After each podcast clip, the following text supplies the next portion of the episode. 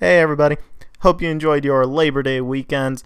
This is going to be my Labor Day weekend, Labor Day holiday special, where I'm going to talk about the history of the holiday of Labor Day, as well as the original meanings behind having the holiday created and how they can apply to us today. Let's go.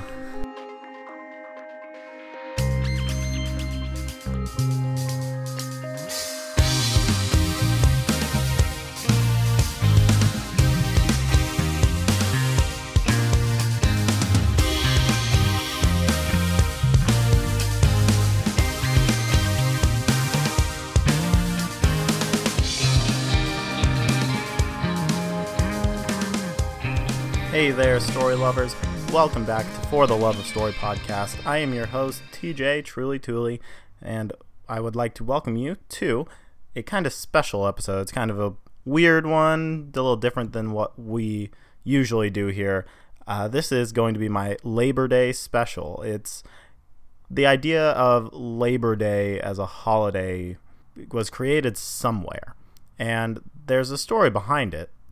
And I'm all about stories here. For me, Labor Day has always just been another day off from school. Maybe my family did something, maybe we didn't, but I didn't really think much more into it than that. And so I thought I'd look into what was the history of Labor Day? How did Labor Day get started? And all those kind of questions that I had leading up to Labor Day this year.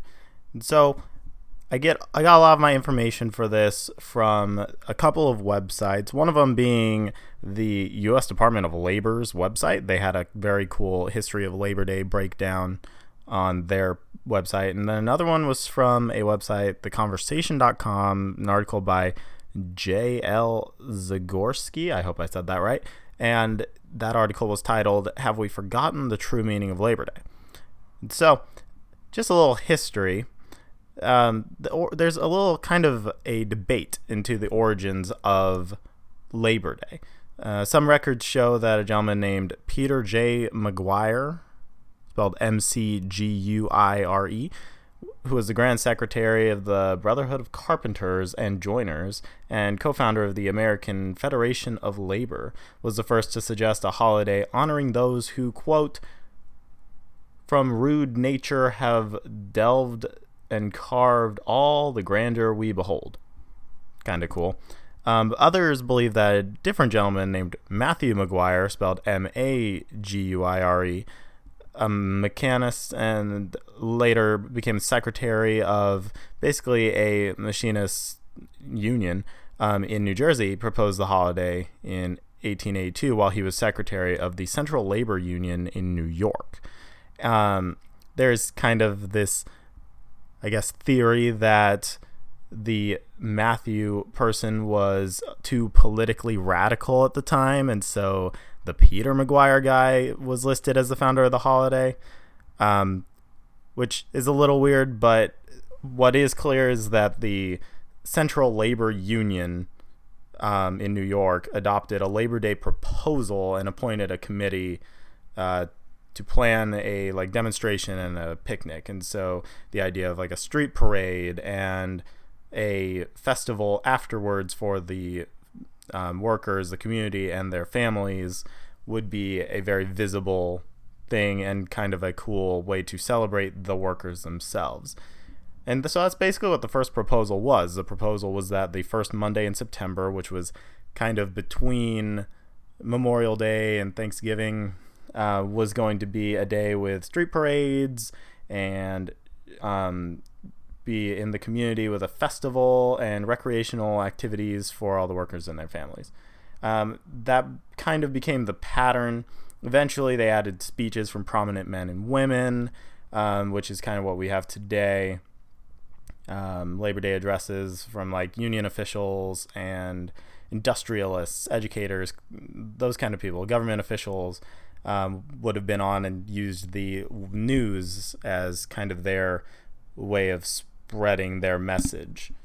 Um, so, just a little bit more into the history of how Labor Day became a holiday and how it became kind of a law Um, so the first Labor Day was celebrated on Tuesday, September 5th in 1882 in New York. Um, the second Labor Day was celebrated like exactly a year later on September 5th in 83. The first Monday in September was selected to be the holiday based on the original proposal in 1884 and the Central Labor Union urged similar organizations in a bunch of different cities to follow their lead and celebrate the working man's holiday in quotes um, on that date and so that's how it began to spread uh, the first government recognition if you would was in 1885 and 1886 through municipal orders um, the first state bill was uh, introduced to the new york legislature but the state of Oregon beat them to the punch, and February 21st of 1887, Oregon became the first state to pass Labor Day as a state law or state legislation. Um, then some other states followed, including Colorado, Massachusetts, New Jersey, and New York in 87.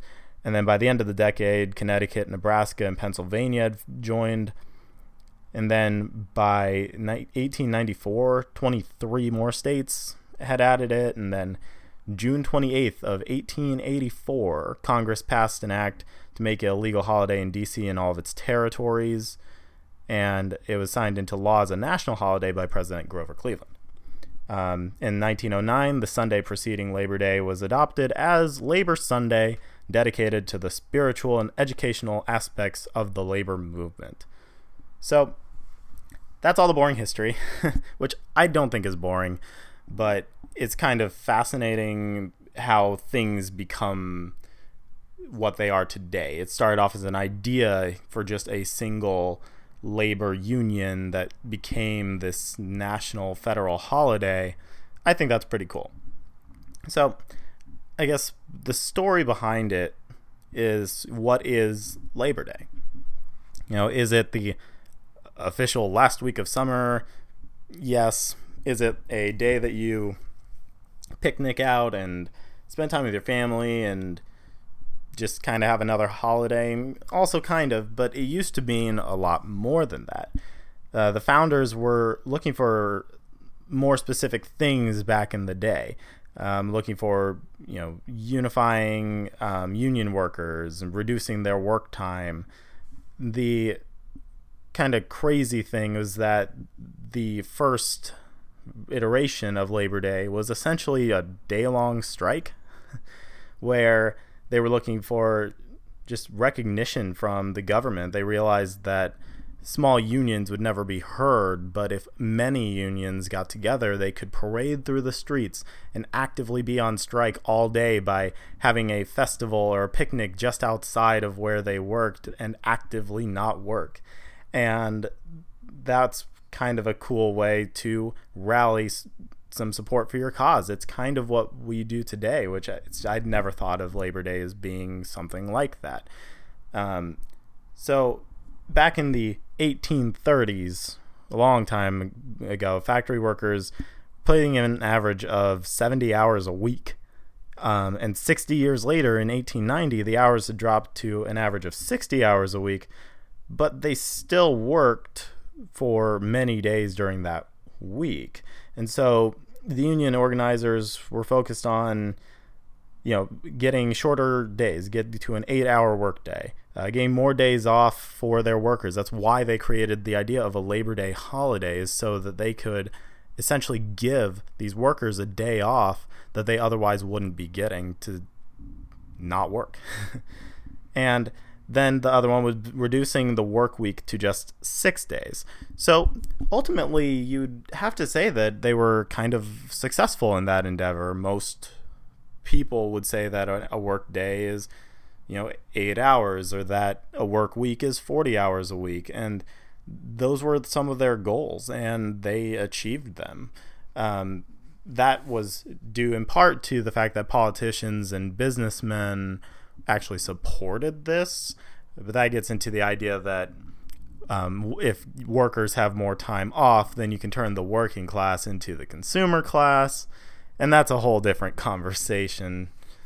But, you know, Labor Day today It's kind of this stress free holiday. It's a long weekend, but it's not always a holiday for everybody. Some people, there's essential government pl- employees, people in the service sector, your, you got your police, your fire, your uh, medical people, like they all still work. It's just a federal holiday. So it's up to the individual states and the companies to really give out that day off. You think of all the things that you're going to have done with your family during the Labor Day weekend.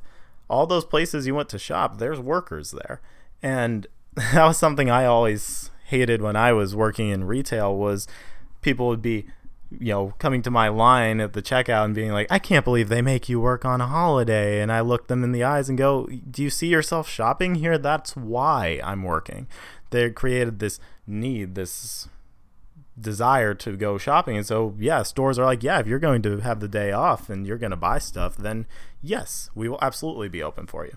So, that's just kind of something to keep in mind. But the original issues of you know workers and the long hours and not being able to take their time off from work those issues are still around today. And although it's not so much in factory and machinery a lot of times it's been transitioning to those highly skilled sometimes white collar workers who are constantly tied to their work and never are able to take any time off or any vacation or if they take vacation it's almost frowned upon and that kind of leads me into my little soapbox that I'm going to stand on here for a little bit. It's the spirit of Labor Day is really important to remember. You got to take advantage of the time that you have you know for your for yourself and for me that means taking time for your own physical and mental health you know if you're in a position that doesn't get a whole lot of time off then you really, really need to try to take advantage of what time you do have. For me, that looks a little different than it might for you, but for me, I try to unplug as much as I can. It feels really weird, um, but the benefits could be really huge. So, for me, every I've tried this thing after work where for one hour I will leave my phone in a different room and I will come into a different room and I will have you know, meditation sounds playing or you know relaxing music and I will you know focus on my breathing. I'll do body scans, I'll meditate, whatever you want to do. And if I catch my mind wandering to work, if I catch my mind wandering to the urge to check social media or what some of my friends are doing, I restart the hour mentally and I think it's helped me. I really do. It, but it still feels weird. I constantly feel like I need to check my phone for something, and that's that's going to just come with time. But you know, trying to leave your phone in a different room, even just trying to plug your phone in, but leave it on the other side of the room and not feel the urge to check it all the time. You know, say what you will about the whole phones and computers being like a drug I'm not trying to get involved with that, but it is something where, you know, if you are off of work and you don't have to work, then you shouldn't work or you shouldn't stress about work related things if you can. You know, I I believe that even if you only get your evenings to yourself, that work should be the farthest thing from your mind, you know, evenings, days, whatever your shifts are. You know, if you have side jobs where you work from home or if you just work from home in general, you have to schedule out your time. And you know, I've started planning in that hour of my day and I think it's helped, but some people you only get an hour here and there. Maybe it's relaxing in your car. Maybe it's taking a taking your lunch break at work, not shoveling food down your throat and then, you know, checking your phone for the rest of the time, but like that time is yours. You are entitled to your time take it the best that you can. You know, I I don't like being in this stressed out mode where I'll be at home and I will see an email come in on my work email account and I'm not clocked in and I'm not going to answer it, but I read it and I start getting this work stress again. And so I just try and do without that. You know, for vacation time, you know, there's unfortunately this negative stigma about vacation and time off in some workplaces in the country, and I really wish that wasn't there. But unfortunately, it is. But if you are in a place where you can take time off and you have days off, don't just let those hours or those days sit and burn and possibly lose them. That's not the point. You need to, for your own mental health and your sanity, you need to take at least some time to be truly with yourself and be truly mindful. And I think that ultimately that will help us as a society if we focus more on that and emphasize more how to be mentally healthy with our work. And so hopefully that's something that we can all benefit from someday. Mental health and awareness of mental health is growing and so I am a large I want to be a large part of that as large a part as I can and stand up for that. Take a mental health day if you need to. That should be a some that shouldn't be something that's a shock for people to hear in workplaces.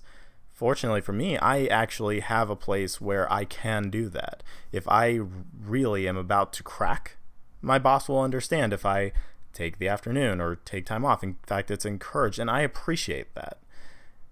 So, you know, take take your time off. And when you take that time off, truly take that time off. Don't be at home doing work to catch up during your days off. That's not the point. you know, don't put in, you know, 40 extra hours of week off the clock if you don't have to. You know, work hard on every task you have, but once you clock out or leave for the day, if you unfortunately have to work after you clock out, that's a whole different problem. you know, get this clock out mentality that you don't check your work email unless it's absolutely necessary and you don't work for free unless it's absolutely necessary and then don't beat yourself up for not going above and beyond or anything silly like that you know don't beat yourself up for being lazy or unproductive because you're not you are allowing yourself the chance to recuperate and allowing your brain to become okay with everything it's processed, you need to shut down sometimes. And that's that's just it. That's your time is valuable. Your mental health is more valuable and you are entitled to all of it. So that's my little soapbox. and yeah, I just with Labor Day, I the ideas were that you needed to not be overworked to be happy and to live a you know healthy life. And i think that that's still prevalent today and we just need to make, take the next step as a society which is being okay with people taking time for their own mental health.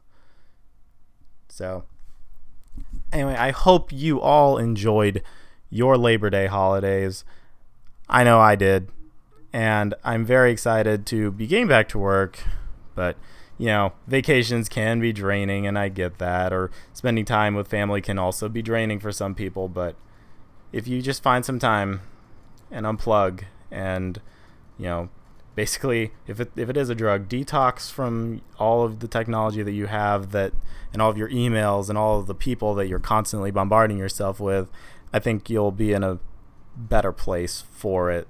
So, thank you again for checking this out. Um, next week, I will be back with my impromptu prompt response. I will put a reminder as to what the story was on Instagram, Facebook, and Twitter so that you can get ready and hyped for that. I had a lot of fun writing this one, and it's something that I, I think I could explore more of too if I wanted to. So that's pretty fun. Again, check it out um, the book for our book club it I'm still playing around with the format of what that's going to look like, but I basically I want to have the ability to have conversations um, you know, in comment sections or if people just want to message back and forth about the book, that would be cool. And maybe someday we might get into a place where we're able to have a on podcast discussion with some of you. I think that would be really cool too. So I can officially announce that my book club where we will be reading the book The Alchemist by Paulo Coelho, will be with myself and Creative Bobby, who you met in the guest spot interview episode a few episodes ago. So look forward to that. Look forward to the prompt next week. Um, follow me on social media at TJ Tooley. I hope you all have a great week. Until then, this has been yours truly, Tooley.